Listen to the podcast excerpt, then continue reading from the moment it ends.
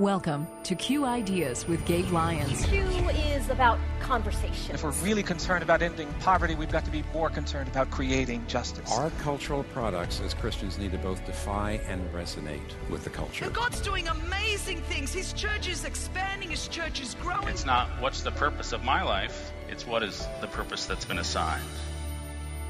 Stay curious. Think well. Advance good. This is Q.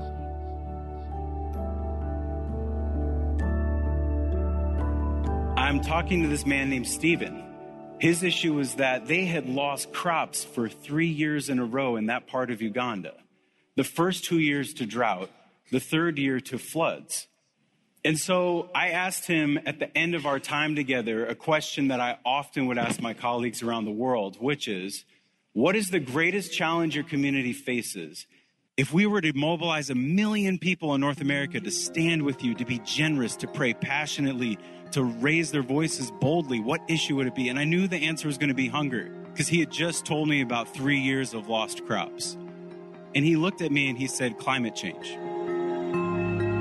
And that was Jason Fileta from Tear Fund USA to introduce this week's Q Ideas with Gabe Lyons.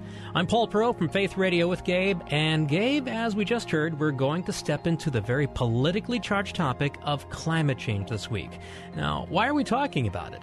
We're talking about another topic that receives so much coverage from so many different perspectives. We know when we look at the next generation and their top concerns, millennials to Gen Z, climate change, the environment is at the top of the list. Um, part of that could be how much education's happened around that topic, as well as just how much the media has focused on this. Well, yes, it is a topic that's hotly debated, and because Q likes to lean into the hard discussions, we're going to lean into this one, but we want to take a different perspective. We know people disagree on the topic, but where can we unify on the environment? Where might there be some common ground? For that, we have two talks. We'll get to Jason later, but first, we'll hear from a man who comes from a very theologically conservative background, but when it comes to agriculture, well, you might think of him as some sort of hippie farmer. Joel Salatin runs the Polyface Farms in the Shenandoah Valley of Virginia. He blogs at thelunaticfarmer.com. But as you'll hear, he has a passion for sustainable farming practices that help to improve the environment. I grew up in a conflicted home, a very conservative, fundamentalist home. My mother was the first women's health and phys ed professor at Bob Jones College before it became Bob Jones University in Greenville, South Carolina. And so we went to fellowship every Sunday with straight laced fundamentalists who, of course, ate cheap food in order to put more money in the offering plate for the missions. But during the week at home, surrounded by organic gardening and farming magazines, Mother Earth News magazines, our farm friends were hippies. Plenty of marijuana was smoked around our house, sitting around the compost pile, talking about ecology, earthworms, mycorrhizae, gibberellins, and the fearfully and wonderfully made aspects of this nest that we call Earth. After coming back to the farm full time and God blessing us with wild success, I started speaking, lecturing, writing books. I have the 10th one coming out next week. I call it my coming out book. And I became the, the lone faith person in my community because I was talking to foodies, sustainable farmers. And finally, in you know, a way to deal with that, I created a moniker for myself called the uh, Christian Libertarian Environmentalist Capitalist Lunatic. And so when I was speaking at UC Berkeley, of course, you know, the, the, the hot bin of the devil's place, um, I was there and I did my song and dance to standing room only crowd of students and, you know, my uh, creationist, sanctity of life, um, all that kind of stuff. And got done, and not only did they not throw me out, they erupted in a standing ovation. We came out of the room afterwards. The two professors who got me there said, We have between us 20 years of experience here at Berkeley, and we have never heard anybody use the word God reverently from the stage without being hissed. They have this tradition there of hissing speakers that they don't like when they say something they don't like. Very cordial, cordial. And it dawned on me at that time that probably this was the first time in most of these students' lives that they had heard a Christian who they thought was wrestling with consistency. And it dawned on me, my goodness, what kind of bridges and conversations could we in the religious right faith community have if we owned creation stewardship instead of giving it over to creation worshipers, and instead we owned it as a worship of our Creator's majestic, creative, abundant, provisional self sufficiency ability. You see, I believe that all of physical creation is an object lesson of spiritual truth.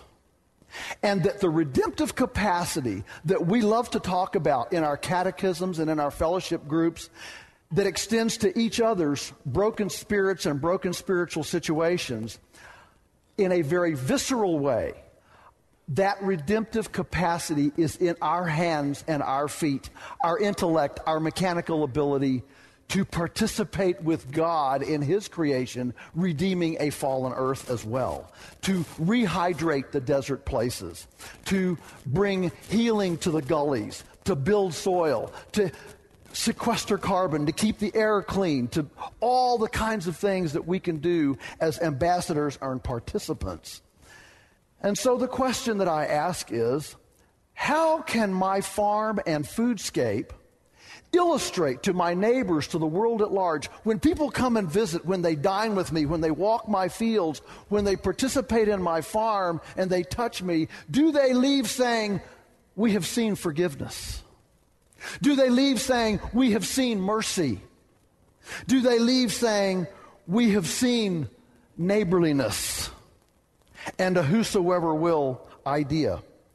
The question is Does what I believe in the pew show itself on my menu? And I think that when we drill down into our conquistador mentality, what we find very quickly is that there's a tremendous tension and we find a hypocrisy there that is unbelievable. And in my world, when I talk to you know, all the organic folks and the, you know, the ecological and the foodies and all this stuff, typically I'm talking to groups who embrace abortion and all this stuff. And, you know, for me, as for I'm sure many of you, when you have a tree hugger, save the baby whales, abortionist, we, we just don't wrap our, how do you do that? How do you, how do you chain yourself to a tree, but you don't have any problem ripping a baby from the womb? You know, to, we don't have words to express the degree of conflict we see in that. Let me tell you something. They see the th- same thing in us when we go to a Sanctity of Life rally and stop off for Happy Meals on the way.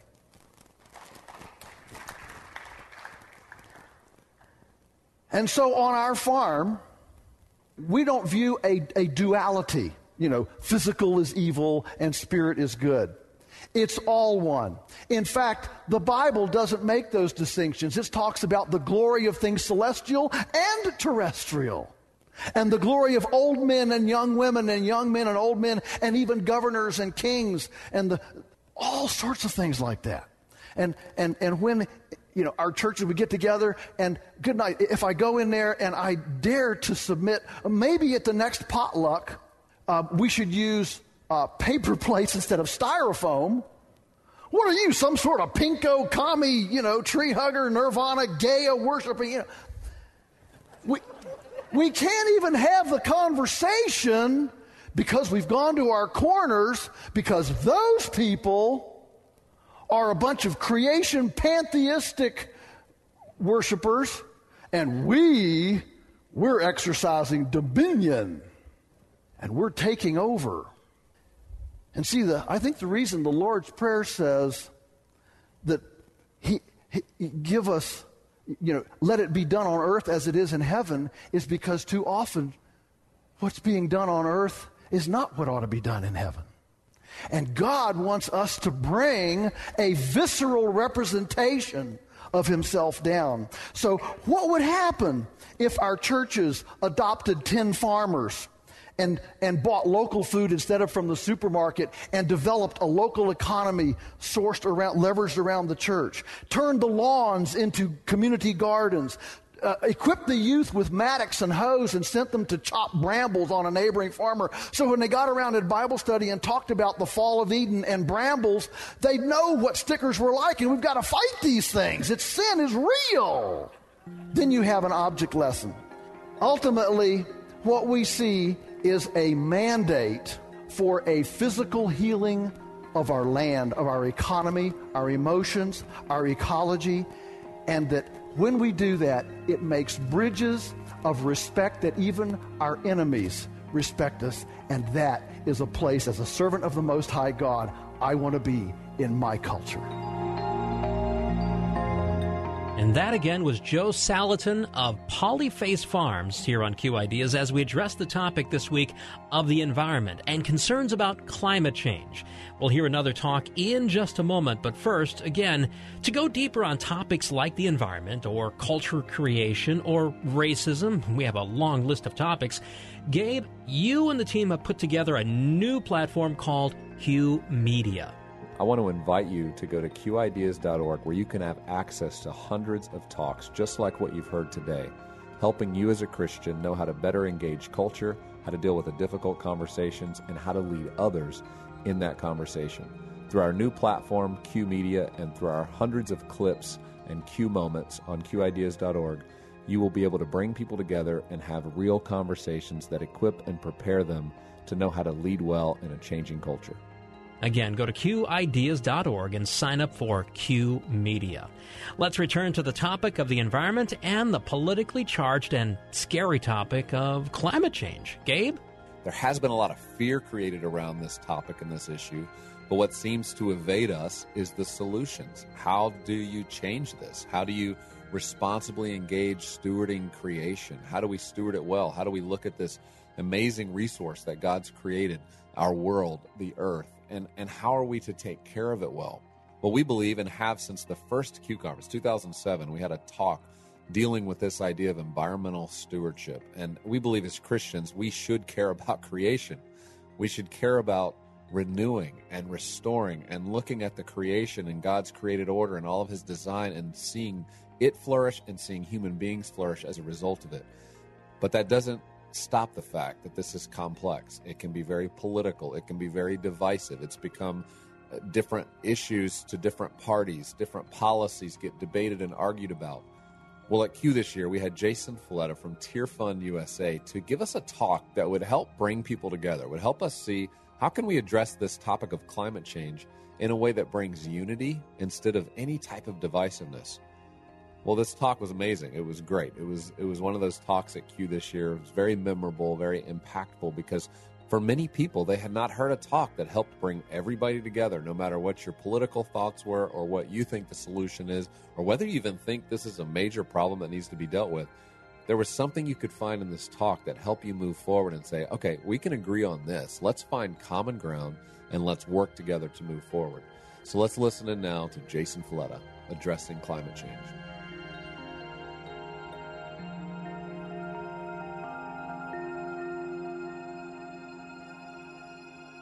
I had no idea climate change was controversial. Um, I'm going to start talking about getting into this issue by telling that was a joke. You laughed. Thank you. I'm going to tell you how I ended up on this stage talking to you about the issue of climate change because to me it still surprises me that this is something I get to talk about. So I grew up with parents who had immigrated here from Egypt and in my childhood I was more aware of things like political asylum before I was aware of Thomas the Tank Engine. I was deeply aware of injustice, of poverty, of persecution, of legislated discrimination. But alongside of my parents teaching me about the world that they had come from as Christians from Egypt to here, they also taught me about God. And they taught me that God was deeply concerned about our brothers and sisters who were suffering.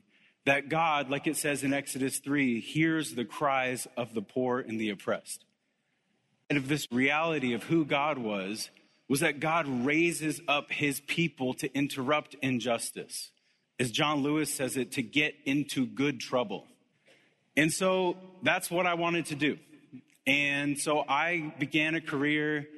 Really, it started before my working years. It started in college. I began to find activism and advocacy as a way to mobilize for justice, as a way to act out this desire I had, a way to serve God. And so the very first campaign that I worked on was related to the Darfur conflict. I don't know if any of you remember that, but it was a conflict in Western Sudan.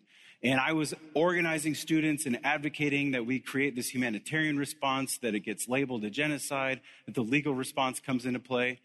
And then I, from there, worked on hunger, which we heard plenty about today, which I'm grateful for. We campaigned about water. We campaigned about all these different issues, human trafficking. So I was what you could very much call a humanitarian activist. And then it became my job, and it became what I got to do for work. And so fast forward to 2009, I'm visiting a colleague in Uganda, and I'm talking to this man named Stephen. And me and Stephen are sharing our shared difficulties in mobilizing Christians to do advocacy on policy issues related to poverty. My issue was people that I was a troublemaker or a Marxist. His issue was that people were literally too hungry to show up. His issue was that they had lost crops for three years in a row in that part of Uganda. The first two years to drought, the third year to floods. And people were literally going hungry. And he was like, I can't get people to join the advocacy campaign because they don't have enough food to eat. And so I asked him at the end of our time together a question that I often would ask my colleagues around the world, which is, what is the greatest challenge your community faces? And if I were to mobilize a community of Christians in North America to join you in solidarity, what issue would you want us to mobilize on? If we were to mobilize a million people in North America to stand with you, to be generous, to pray passionately, to raise their voices boldly, what issue would it be? And I knew the answer was going to be hunger because he had just told me about three years of lost crops. And he looked at me and he said, climate change. And I was shocked. I wasn't a climate skeptic. I was more of a climate apathetic. I had heard the guy who invented the internet had made a movie about something. I didn't see it. I actually still have never seen it. But I looked at him and I was like, Stephen, explain this to me. And he started quoting to me temperature changes. He started using his leg to show me where the grains would be at a certain time of year and how that's how they had measured their crop productions for generations and generations. And all of a sudden, they couldn't rely on any of this anymore. And Stephen's story is a microcosm of what's happening globally. Looking at hunger, last year, the technical term is climate shocks plunged 29 million people in 26 different countries, 23 of them being in Africa, into hunger, droughts, and floods. But climate doesn't just rest at exacerbating hunger. Look at migration. The UN estimates that every year 22 million people are displaced by climate devastations and events. And then finally, there's so many things we could bring up that climate change touches, but one of the ones that is most dear to my heart is climate change and conflict. If you remember, I told you the first campaign I ever organized was around Darfur. And 16 years ago, we talked about that as a ethno religious tension fueled conflict. But now we can look back and we know that for decades leading up to that conflict, the Sahara Desert was expanding by nearly a mile a year, and rainfall was reducing by 15 to 30% a year pushing people out of the land they've always lived in and creating a scarcity that helped fuel the conflict. I could go on and on about the ways climate change is impacting the poor, is impacting humans. I think that is the central message for me, what got me into the issue. So I'm not here to talk about science or debate necessarily the policies. It's more to say that climate change is happening. And the reason I'm here to talk about it is this guy who's been an activist on poverty and hunger related issues for years is because climate change is one of the greatest humanitarian crises of our time. And the fundamental appeal for us, I think as Christians, there are many ways this issue touches our faith. But the primary one that I have been looking at that I think it's time we respond to is that the global church has been telling us about this for a long time. One of the primary principles that we employ in community development in our work at Tear Fund is you listen to those who are suffering the most because they have the solutions. We've heard those themes here today. Well, people around the world have been testifying that climate change is real, that it is killing them. It's real. It's not made up. Will we listen? That is the question for us. And not just really like, okay, I decide I believe this, but will we be moved to action? The global church is not just testifying to us. They, if you look at the videos of the United Nations meetings and the, the official gatherings of policymakers, there are people testifying to how this is real in their communities, and many of them are Christians. So, very briefly, I want to talk about how we can create a response. The first is we must hold our leaders accountable. We have to hold our leaders accountable because the gravity of the situation requires a very multidimensional response. We need our leaders to take bold action on this. And we should be proudly and boldly speaking up for that in solidarity with the church around the world. But we also can't ask our leaders to do something that we ourselves won't do. And so I think we all ought to examine what is one thing that we can do in our lives? What is one thing, one lifestyle change, one decision we can embrace to honor the fact that this is real and it is affecting our brothers and sisters around the world and us, frankly. And I don't want to hear the despair, cynical talk that I hear in a lot of secular places, which is what is one action going to do? What does it even matter? People, we believe in the resurrected Jesus. We believe that he took a handful of fishes and loaves and fed 5,000 people. That's not just a story, he really did that. What could happen if 2,000 of us took one small action. You're allowed to get emotional like you, right? I'm new here. Um, the final thing I want to say is truly the climate movement needs us. As someone who's been in this circle now a few years, what I will tell you is that there's not a ton of Christians in our nation on the front lines. And one of the things that I think is missing because of that is perhaps the most powerful tool of social change our world has ever known, which is prayer. The power of prayer is so real. We could do an entire talk about the way prayer has literally moved mountains to protect a community from genocide, how prayer has literally ended civil wars, how prayer has transformed our own personal lives. But we need a movement of prayer in the climate movement.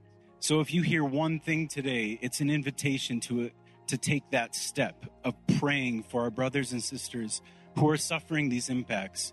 Pray that our world can find hope and learn more about who God is, that He loves us relentlessly, and that He cares deeply about this crisis in our world. That's my invitation to you. Thank you. What a compelling and great talk by Jason, who, who really challenged us to think about what is our role in this? What is it that we can do? Because even if we disagree maybe on the causes of climate change, the reality is when we don't care for our environment, when we're not taking seriously our responsibility as human beings to care for creation and to steward it well, then we're actually not contributing to flourishing for ourselves or for the next generation. And so, what is it that each of us can do? If you go to tearfundusa.org, you can find all kinds of great stories, solutions, amazing work that that organization is doing. And I know there's many others who are working hard and tirelessly on this topic. But I would also encourage you on Q to go to Q Media, to be a subscriber, to go look at our uh, playlist that's dealing with climate change and the environment. And when you go in there, listen to those talks and consider what is it that you can do? How can you address this issue personally? How can you engage this well? And as you continue to listen to Q, go to qideas.org where you can see our Q moments. You can subscribe. You can invite your friends, your parents, your church to participate with us. Daily, we have new subscribers. We have churches subscribing. We have people starting to see that this resource of Q is not just meant to be a conference. It's not just a podcast to listen to on your own, but it's actually a resource that can create important conversations that aren't taking place in many of our spaces today, whether it's our church boardrooms and staff meetings, or it's at your college or campus organization, or maybe it's just in your own home where you have children, you have teenagers, you have people who are asking some of these tough questions, and you're just not sure how to biblically address it, how to faithfully address it, how to understand the complexities of it and not avoid it but walk right into it and say, let's talk about this particular topic. Today's one example of doing that, but there's a variety of other topics from issues such as technology and sexuality to racism, where we as Christians need to be leading these conversations, and Q Media can be your partner. It's only $7.99 a month to subscribe to Q Media. You can have access to that on your Apple TV, Roku, Amazon Fire. You can watch it through the mobile device on your phone or any device. And if you're listening and you are part of a church staff, we have church subscriptions that allow you to get 25 users accessing this content so you can create amazing conversations amongst your staff, community group leaders, youth group leaders. You can leverage this content in a youth group where you play a talk for your youth and then have conversations around it. So amazing ways to start to apply a lot of this content where it's not just a talk on a website, but it's actually meant to stir amazing conversation, growth, and learning in the community where you currently convene and where you currently have the influence to lead these types of conversations. So partner with us, go to qideas.org, invite your friends to subscribe to it, and we look forward to continuing the learning and conversations with you in the days ahead.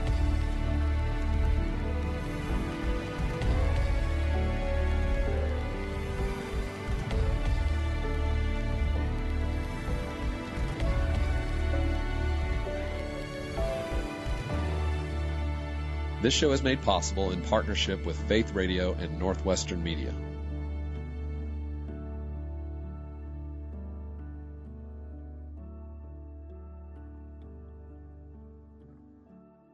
Thank you for listening to the Q Ideas with Gabe Lyons podcast. These conversations are available because of listener support. You can make your gift now at myfaithradio.com. To avoid missing future editions of Q Ideas with Gabe Lyons, subscribe to the podcast today at iTunes or on your podcast player. And thank you for sharing this audio link with a friend and growing the impact of Q Ideas with Gabe Lyons.